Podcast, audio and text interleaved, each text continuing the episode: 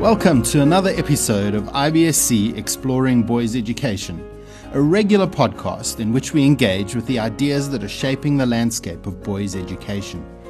I'm Bruce Collins, IBSC Director of Member Engagement, and it's a real privilege to be your host. In this, our 2019 highlights reel, we look back on the first six months of the IBSC Exploring Boys Education podcast and focus on some of the highlights of the conversations we've been able to have with experts from around the world. In our pilot episode, Sherry Rusher, Dean of Students at St. Albans School in Washington, D.C., and IBSC board member, interviewed Dr. Adam Cox. Amongst other things, Cox highlighted the need for school leaders to continue the good work of changing the narrative often associated with boys' schools.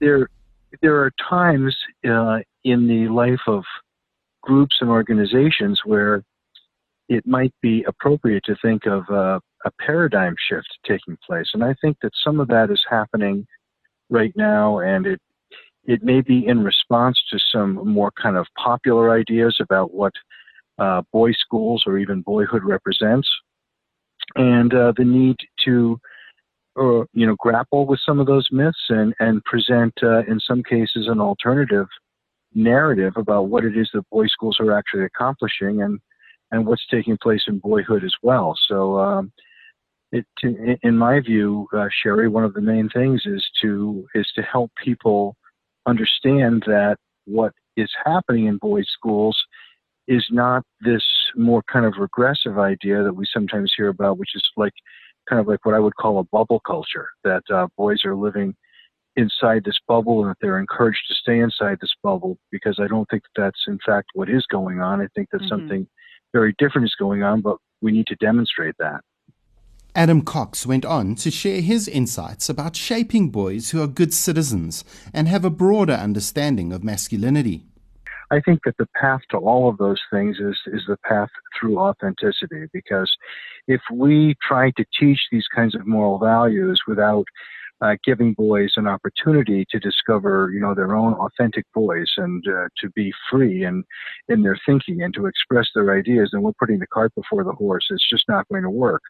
So, and they know that they they always have a sense when there's something that is being kind of, you know, applied to them without their permission or without a sense that they have some role, some voice in how it's going to take shape. And so if we if we find a way to give boys a chance to be more authentic in their their personal expression and their ideas and setting their priorities, all of those other things will come in line in a much more natural way. In the conversations that, that I've had with boys and doing focus groups at boys schools, I find that they do have an appreciation that masculinity is a multidimensional concept and there are many faces of masculinity. There are many ways to be masculine. I don't think that boys are lacking an understanding or an appreciation of that, but mm-hmm. I do think that they enjoy conversation and uh, you know, discussion that brings that forward. I mean, even if you know those kinds of things in the back of your mind, it is immensely helpful to have them reinforced through public dialogue and discussion. And I think much of that goes on. I think teachers are good at articulating that, and I think that they encourage discussion around those kinds of things. I, I you know, the the the transgressions that boys make are sometimes, you know, uh, very powerful when they get conveyed by media, and and I, I think unfortunately sometimes, you know, there there's a sense that you know if if you think you know what's going on in a boys' school, you pay attention to just those examples of behavior mm-hmm. that reinforce what your belief is rather than the whole of what's going on. And mm-hmm. so my, my strong belief is that those transgressions that do occur are not caused by boys' schools, but in fact, boys' schools are the answer to that problem. Mm-hmm. They are the appropriate response to that problem because I agree with what you said earlier that there is encouragement about how to be vulnerable, how to be, uh, you know, vulnerable in a variety of ways within schools. And I think boys appreciate that. And I think that, you know, the, the culture of the boys' school helps them to kind of grapple with that and how it might be manifest in their own life. It has many different kinds of you know, uh, many different kinds of forms. But there is nothing so powerful at making that real and bringing it to the forefront as its discussion in everyday life. So it can't be limited to, you know, a slogan or a motto on the wall. It has to be something that is lived in the context of discussion. And that doesn't have to be just discussion about, you know, personal development, although those kinds of discussions are surely extremely helpful. It has to be also manifest in the discussion of literature and history and all other kinds of content that takes place in a school so that boys can understand that this, this has deep roots. Access our pilot episode to hear this conversation in its entirety.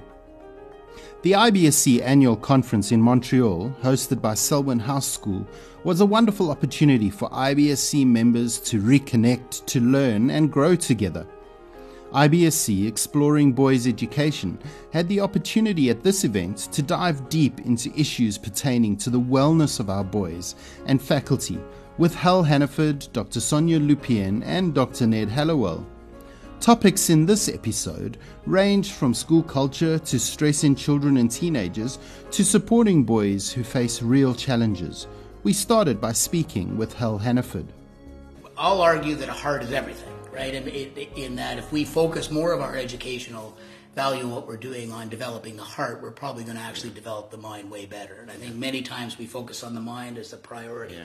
So the whole point is to say, yeah, we want great minds and, and, and big hearts. But at the core of it, you know, that hard work. Uh, what is a great man? What is a nice guy? What does it mean to be kind? What does it mean? Yeah. What does it mean to really have a good heart? And, yeah. and, you know, that doesn't mean you're void of mistakes and issues. And exactly. Boys will get into as much trouble with a big heart yeah. as they will with no heart. They're fully capable. But how do they respond to those things? I mean, I think that's the key, isn't but, it? Well, you, you, know, as I say all along, what, what you want boys to change their behavior. Yeah. They're, they're going to change their behavior when they experience compassion, kindness, empathy, love, and forgiveness. Yeah. And then they will change. If they just yeah. experience punishment or hardcore, nothing ever changes. Yeah. They change through those things. So if, if, we can model that, or as I say, we judge a community by the ability of everyone in the community to look after each other. Yeah. That's how we deal with health issues, quite frankly. And, and, it's about creating safe spaces, isn't it? It's that old adage. I mean, I'll, I'll, really believe that a boys' school is good for boy, good for better for boys. It's better for any boy. Yeah. And I think we've done so much in the last quarter century to, to make sure that boys' schools can be welcoming yeah. places for any boy, no matter what the interest. And the safe safe place element is crucial because I actually believe that boys are much better at giving help than they are for asking for help. It's interesting, for, for 20 years I taught, was one of the founders of the Canadian Accredited Independent Schools Leadership yeah. Institute, and I always taught the faculty culture module yeah. for aspiring heads. And in that faculty culture, one of the rules I, I profess is the 30% rule. And the 30% rule is indicating that in any given one period of time on your faculty, 30% of that group is going to be going through some very difficult yeah. time in their life. Always 30%. It changes. You're going to be part of that 30%. It may be very serious. You yeah. can imagine the issues. So, one is identifying that. Secondly, is that boys model, they emulate. Yeah. So, if the best way to have our boys be looking after each other and caring is to see a faculty and a staff that do the same thing, that look after each other. So make it a priority. I mean, yeah. you're doing, seeing stuff like now where uh, uh, I know um, uh, many people are, are getting into the concept of mental illness first aid courses. Yeah. It's a big thing. We're doing a, a, program like that at school this August for about 30 of our faculty. And, and again, sometimes I struggle with the separation of it. We should be just talking about health, but it's mm. important. So we're bringing it to the surface. But the priority has got to be with your faculty first yeah. and your staff, and then they will pass it on.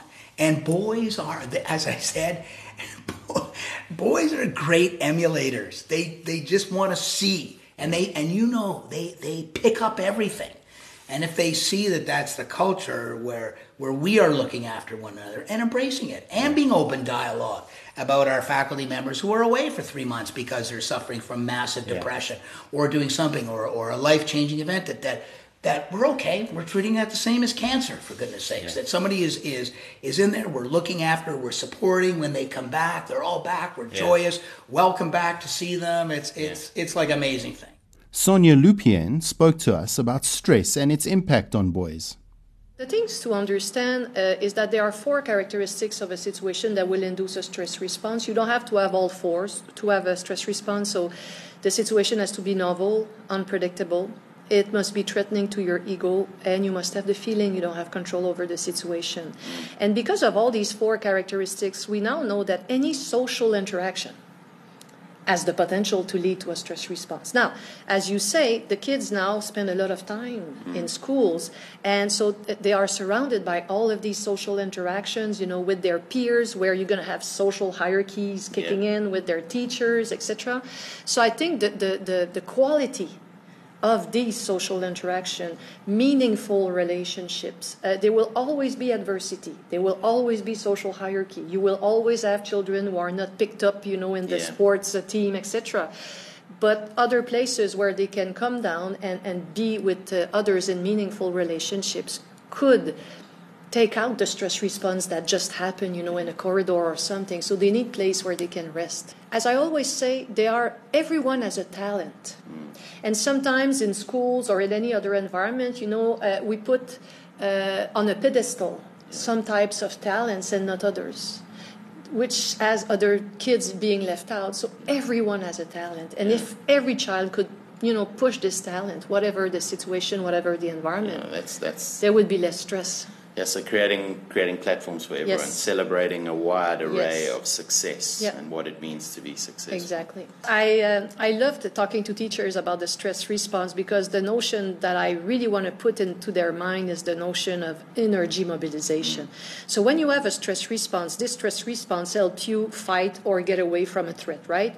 And in order to fight or to get away, you need one thing: you need energy. So mm. your body will help you mobilize energy. And for you listening to this webcast, the notion of mobiliz- mobilization of energy means if I was putting a 200 pounds uh, weight uh, on the ground and asking you to lift it, the, the, the, what you would do, you would mobilize the energy to lift the 200 pounds. And this is a stress yeah. response. Now, once you let go of the 200 pounds, you will not start, you know, singing. You are going to shout. You are going to jump. You are going. Yeah. So this is exactly that. Each time energy is mobilized for a stress response, the energy has to go somewhere after the stress response. So you're going to see a lot of agitated behavior. You're going to see crying. You're going to see shouting. And this response will be different in different children. So if you look for the same response in everywhere, in everyone, you're going to miss a lot of information right there. So anything that is related to energy mobilization, you will see it. Ned Hallowell highlighted the importance of acknowledging the uniqueness of every single boy we teach. The conditions I specialize in, both ADHD and dyslexia, uh, at their core, uh, uh, are gifts if, if you uh, deal with them properly. Uh, they're, they're designated as disabilities, then they certainly do have a downside to them. But if you if you manage them properly, the the positive side of them far outweighs the negative side of them. What are those things we need to be aware of and notice in in the children we teach? Well, just anybody who's not uh, fulfilling their potential, anybody who's underachieving, and you and you wonder why.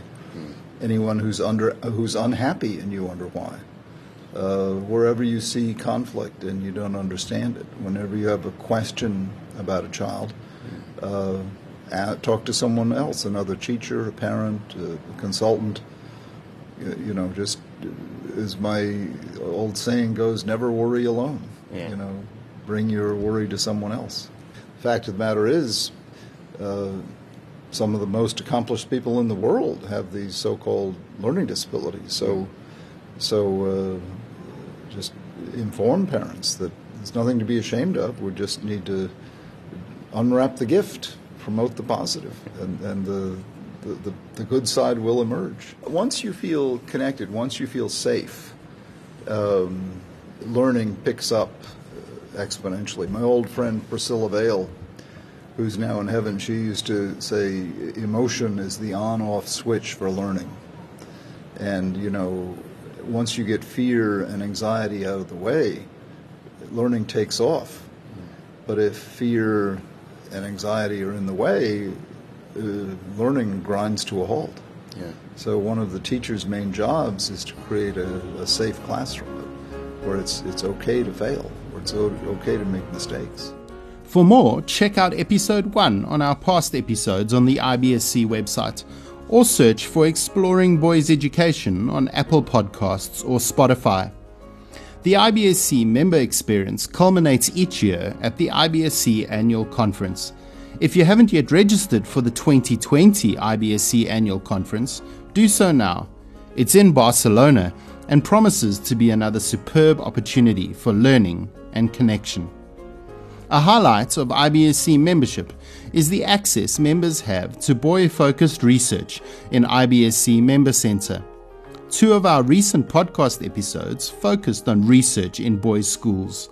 The first of these highlighted the work of the IBSC Action Research Program, and the next focused on the work of the IBSC Research Committee. We also gained insights into the establishment of cultures of research and innovation in boys' schools worldwide. The Action Research Program is one of IBSC's premier professional development opportunities for teachers and leaders in boys' schools. What follows are some highlights from my conversation with the Action Research team leaders. After my Action Research project, lots and lots of doors opened. I was able to speak at conferences um, head overseas to do some presentations. But I think what was really lacking was some sort of uh, credibility to put behind those presentations and, and articles. So I could see the value of research. It really, the action research really sort of gave me a spark, I guess, that needed feeding. Uh, so I decided to enrol in a, a, doctoral program. And so nine years later, uh, in 2018, I finally graduated with a, a degree as Doctor of Education. Uh, but the, the topic I chose um, for my doctorate uh, sort of reflected what I'd done in my action research program. So, so the topic itself had sort of been a spark as well. We've had 15 cohorts go through the program, and they've comprised 40 teams. Uh, those teams have had researchers from over 12 countries, and uh, to date we've had something like 420 researchers uh, graduate. It's a program that's run by teachers for teachers, but I think it's it's it's all about the professional learning, and there's learning on so many levels in the program. We have a a, a, global collaboration and being part of an online community in itself is a very rich experience. But with that comes a, a global confidence, um, looking at schools around the world and realizing that while we're all different, we've all got so much in common. There's technological research as people learn the new technologies that we use to communicate. There's research knowledge of the actual topic that people are working with. But I think more important than all of that is it's the relationships that are formed in this program um, that lie at the heart of its success. And those relationships are between the team advisors themselves, um, between the team advisors and their researchers, and then the researchers form such close bonds through the course of the 18 months that they, they spend working together. You definitely get out of it what you put into it. And um, I mean, I really did embrace it. I enjoyed it so much. I found it. I hadn't really done any research before, and I just found it so fascinating. I enjoyed the reading. Um, I didn't enjoy writing the lit review very much, but it, I, we all like. but I, I, really enjoyed doing all the reading for it, and it, it invigorated for me. It invigorated my teaching enormously, but also just being able to see the, the, the boys kind of in how it enhanced yeah. the learning. I think as educators, we're all reflective, but to learn how to you know immerse yourself in the literature when you want to try something new um, how to collect evidence and you know get the boys' voices as we are trying new things, I think it just changes. And so many um, teachers have gone on to maybe do informal news cycles of research. It just changes the way we teach. But then, of course, that affects the boys because it's why do we do this? Mm. We're you know learning best practices for teaching boys. We really work on directing our researchers to find that elusive piece that really ties to the boys so that we can enhance what we're doing with our boys. So, uh, you know, it really does have a really beautiful trickle down effect in terms of what the benefits are. One that really struck with me is when you need to rely on the boys to be part and be co researchers with you, that relational moment with the boys is very profound. And when you say to them, you're part of a global research project and what you say matters, it changes how you interact with the boys and they believe in you and they trust you Incoming researchers can expect to receive, well, two full days of training where we go over various components of action research and we guide researchers in how to shape their work. Over the course of two days, we work on how to develop good research questions because that really anchors the work ahead. Uh, we examine existing literature or even teach, you know, discuss how to um, examine existing literature, develop methods of data collection, and how we then go about analyzing that. Um, there is a bit of overlap during the training days between incoming and outgoing teams, and that allows researchers who are just beginning their journey to glean from the experience of those who have just come through it. And that can also be a really powerful experience for researchers. Uh, and then the role of us as advisors, um, I mean, we're, we're not here for two days and then we, we say, see you later, good luck. You know, we, um, we're with you every step of the way. We check in with our teams. We certainly reach out ahead of due dates. We structure the due dates so that we, we hope it's a, a manageable stream of work for, for our researchers. And we help troubleshoot, we help to encourage, to cheerlead, to advocate where necessary. We're with you. If you read the literature, often there's a certain suspicion about research conducted by teachers. It's viewed on uh, maybe as a sort of lesser, um, lesser credibility than some of the academic research that you see.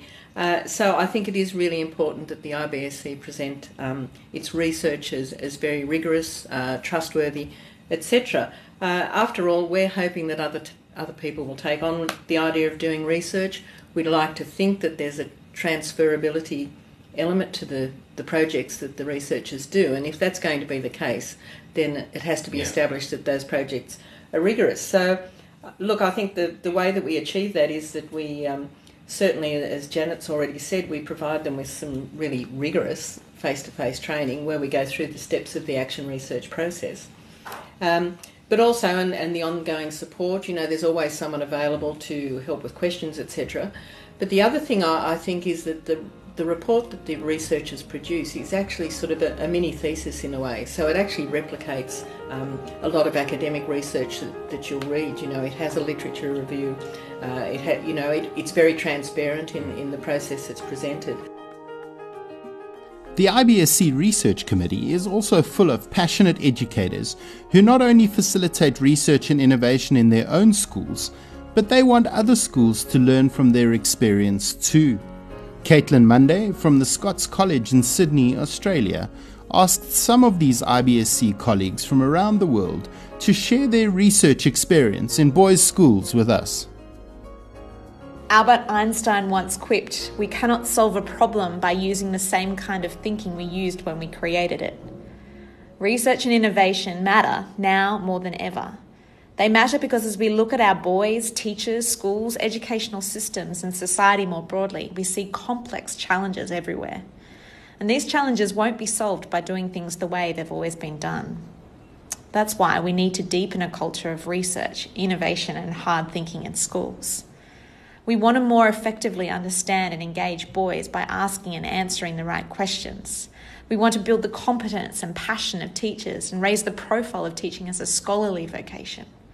We want to make better decisions about resources and planning from the micro level of the individual classroom to the macro level of public policy. It's an exciting moment in boys' schools to be thinking hard about the future of education. And through the leadership of the IBSC Research Committee and the energy of research engagement in schools around the world, we're seeing new and better ways of bringing out the best in boys and reinventing an education worth having into the future. I think schools are increasingly recognising that the world is getting more complex, the demands on schools are, are changing, and that while we've had a, a fairly conservative model of a school, we're recognising that we need to be setting visions and strategies, and we need to be thinking about which directions and which choices we make in terms of our resources, in terms of the people we engage in the life of the school and, and the types of programs that we hope to um, engage the boys with. So, a lot of the, the focus for us around research is that we, we often, as schools, are subjected to research that is done um, to us or it's done by others about us. And um, but we're really concerned, I think, about research that's done in the school or by the school so that it's very, very relevant to practice. Because ultimately, uh, the realisation of any vision of a school will only take place if the teachers and the staff in the school drive that vision and are aligned with that vision. And I think research helps us to better understand what we're doing, um, help us to make better choices, and, and to give us confidence um, in, in terms of our professional development and professional growth. What we also know is it's not as though there's not research out there. Um, but rather the issue is getting the research findings in the hands of people who can make the changes. So making the research findings accessible um, and then helping our teachers access those such that they do change practice. Um, a third challenge is that often research work is on top of everything else that's going on in schools. So, schools are busy places, educators are very, very busy people. And so, research, in order to really change culture, needs to be core to the mission of the school and core to the daily business. I think if we have a kind of a richer and broader perspective on what we're trying to do in education, if we, if we sort of turn the dial back to know, why, why were our schools started? What was their purpose and mission? Um, have, have we lost in the bureaucratisation of education something of the, the way in which schools aren't just the kind of passive recipients of expert knowledge produced out there in the real world, quote unquote, but actually part of the conversation about what it means to live a good life and how to form human beings. Um, and at the same time, kind of look with more um, vision forwards at the kind of challenges coming down the pipeline towards schools and think about how do we really help teachers to um, have the, the skills, yes, but also the sense of uh, vocation, um, the expertise around connecting across the borders between schools, universities, and the world of work, such that they can they can really think critically about the project of education. So I think expertise looks like being able to look back with um, with wisdom and look forward with the kind of vision that um, that we need for the future. Um, I think where we are now is on moving towards, um, while continuing to embed research, having the voices of boys, publishing research journals, and so on, we're moving to the next stage, which is also engaging our local communities of schools in the value of evidence based practice and research. Um, it's very interesting. We're starting up a local partnership of uh, nine schools, um, seven state maintained schools, two independent schools. And one of the very first things that that group put on the table that they want the group to look at is indeed research. And certainly we're looking at the IBSC model of action research for inspiration and ways to do that. So the Tony Little Centre is not just a hub inside Eton, it's also becoming a hub outside Eton. and that's becoming particularly important as well as we move to a culture where we are demanding um, really valid and powerful impact assessment of the different things we do. I think one of the, the, the great opportunities that schools have to participate within the Boys Schools Coalition is is to learn from one another, and we have been actively um, watching and listening and observing um, great schools around the world establish uh, places of inquiry um, and research centers so as to support staff and teachers in thinking about how best to educate their boys. And as we went around the world, it was clear to us that uh, we wanted to do something similar. And so uh, schools like Scots College in Sydney and, and St. Christopher's in Richmond and Eton College in the United Kingdom were gracious enough to allow us to come into their school show us around and uh, invite us into the journey that they've been on. And so we were really inspired by what we saw, uh, how we saw the work uh, being produced, and we, we wanted to try our hand at doing something similar. It's been really exciting for us to have the opportunity to afford our teachers and our thoughts uh, the ability to do what schools do for our students, which is think about learning and how we learn and how we can engage in that process, and to be able to learn from our international colleagues and the heart of what a research center is, examining our practice to support boys in their learning, was incredibly exciting to us. And it, it was very clear um, when we were able to visit the other schools how these research centers are informing the practice and also the ability to have a research culture at a school, which probes amazing questions, which is really what learning is all about. For more insights into research initiatives in IBSC member schools, Access both episode 2 and episode 4 of the IBSC Exploring Boys Education podcast. Another marvelous professional development opportunity for teachers in boys' schools is IBSC online learning. Three to four times a year, IBSC offers scheduled online courses which are designed to challenge and shape teachers of boys. Presented by seasoned experts in boys' education in partnership with our friends at One Schoolhouse, our online learning classes are becoming increasingly popular. We are constantly evolving this offering, and new classes and formats of online opportunities will be released soon. You can listen to episode 3 of IBSC Exploring Boys Education for the finer details of each course. But One Schoolhouse CEO, Brad Rathgeber's reflection on our facilitators and courses struck us as insightful.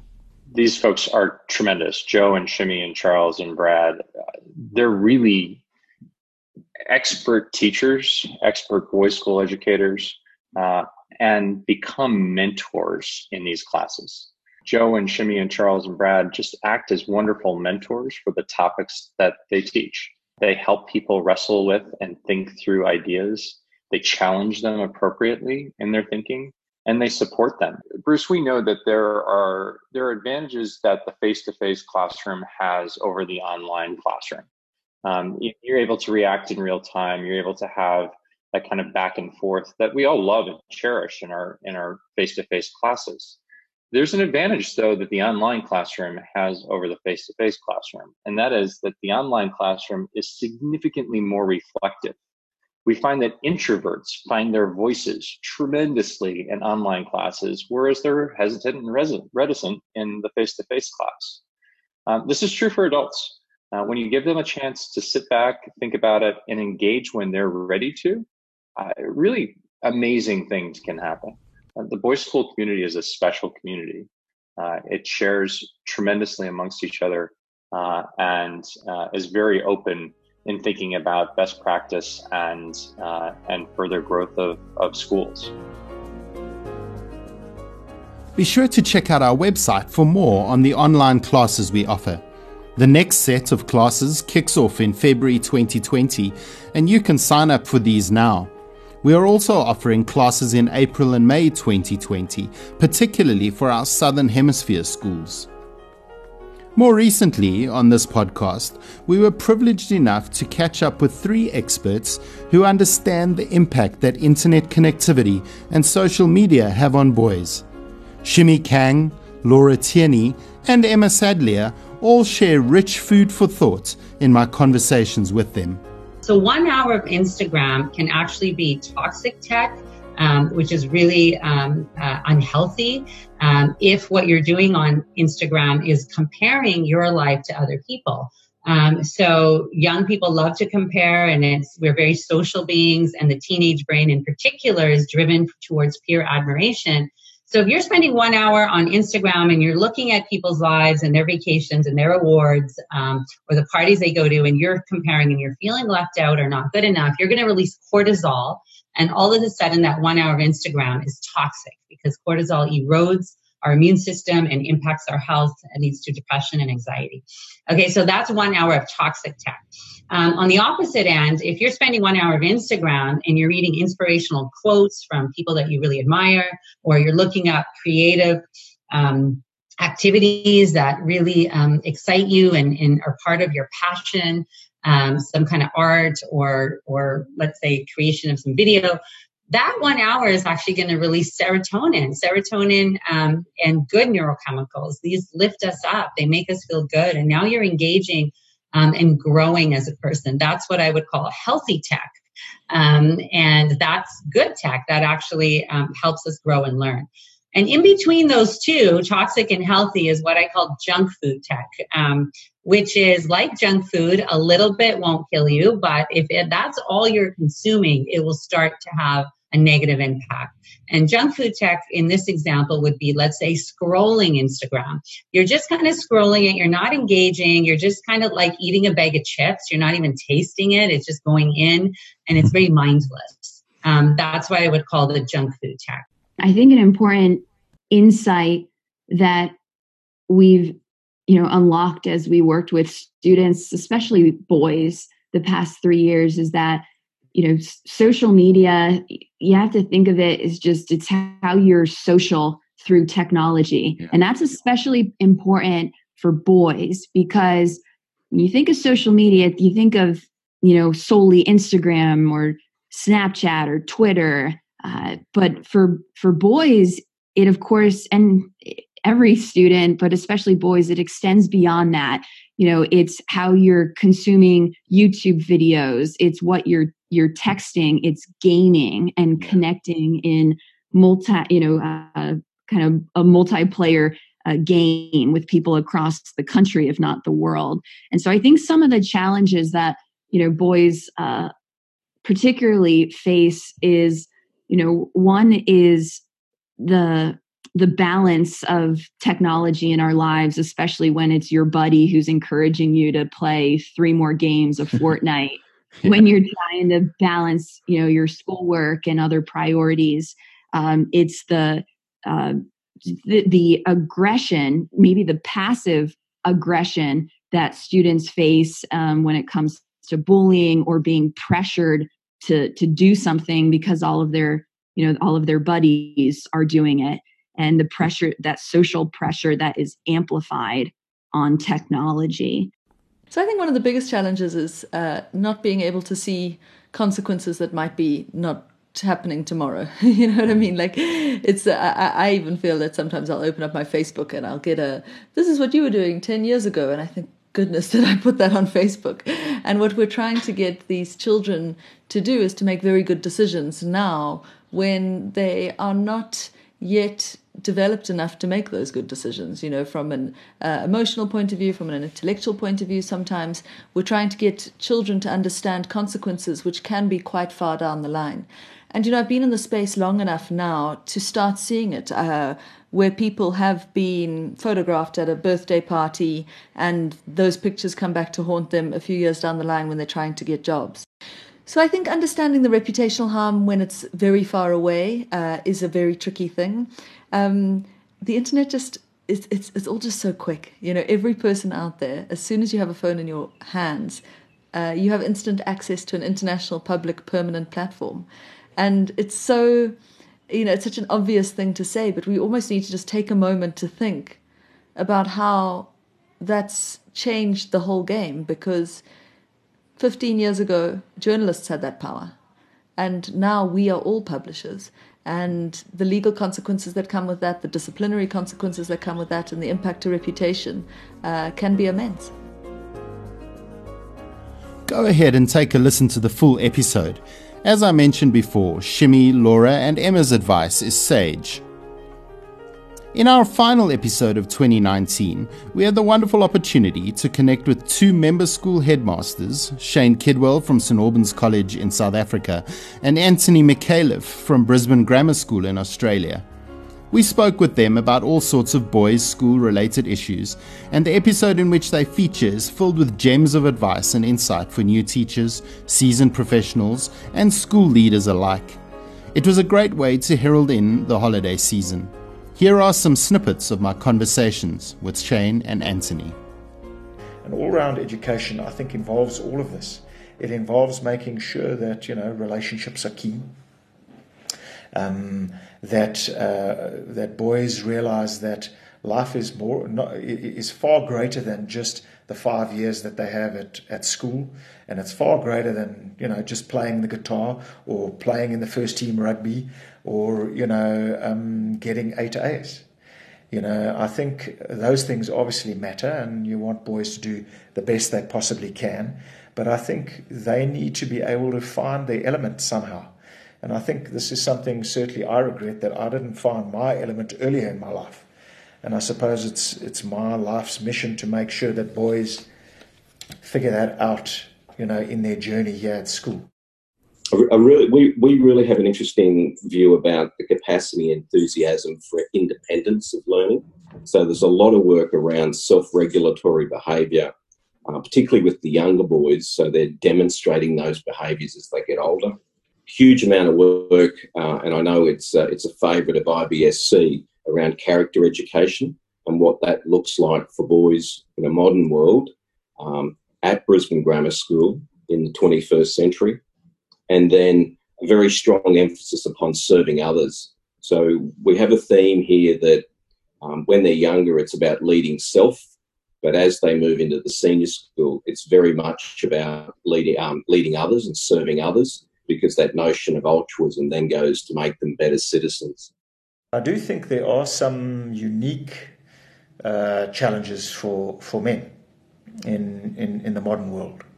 And I think, you know, that sort of stereotypical, we've just been talking about, that stereotype of a man being strong and hard and, you know, courageous. And, and, and I think men have to be, you know, strong and courageous. Um, but at the same time, I, I do think that men have to be have to be vulnerable, have to be uh, or have to learn uh, to understand themselves and and what makes them tick one of the things we've set up recently is a, a discussion group between our year 11 and year 12 boys with the girls next door around responding respectfully to Me Too and Time's Up movements. Mm. Because what I've noticed in the boys is that they are respectful, but they don't know how to respond. And so what you're getting is a generation who are silent. So they know it's wrong to make impertinent comments, and they realise they're the, they're the ambassadors of their schools, they don't want to embarrass themselves either. So the default position has become silence. And I don't think that's a healthy space for boys or girls. Mm. And so helping them to construct the language where they can have a respectful dialogue with, um, with the girls, um, I think will be better for our society in the long run. You're going to get nowhere until you've actually boys trust you and they see that you're human and and that you are prepared to be vulnerable and you are prepared to say sorry when you've made a mistake. Um, you you need to give boys a sense that they can build a relationship with you.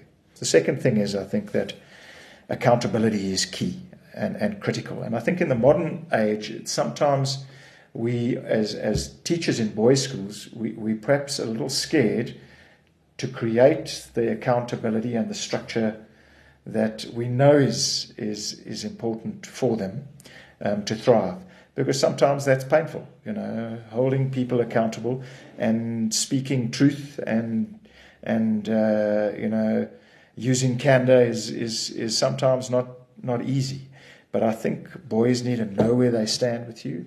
You need to call them out when, you know, when they've stepped over some boundaries and you need to hold them accountable, whether it's homework not done or whether it's, you know, the way they're talking to somebody.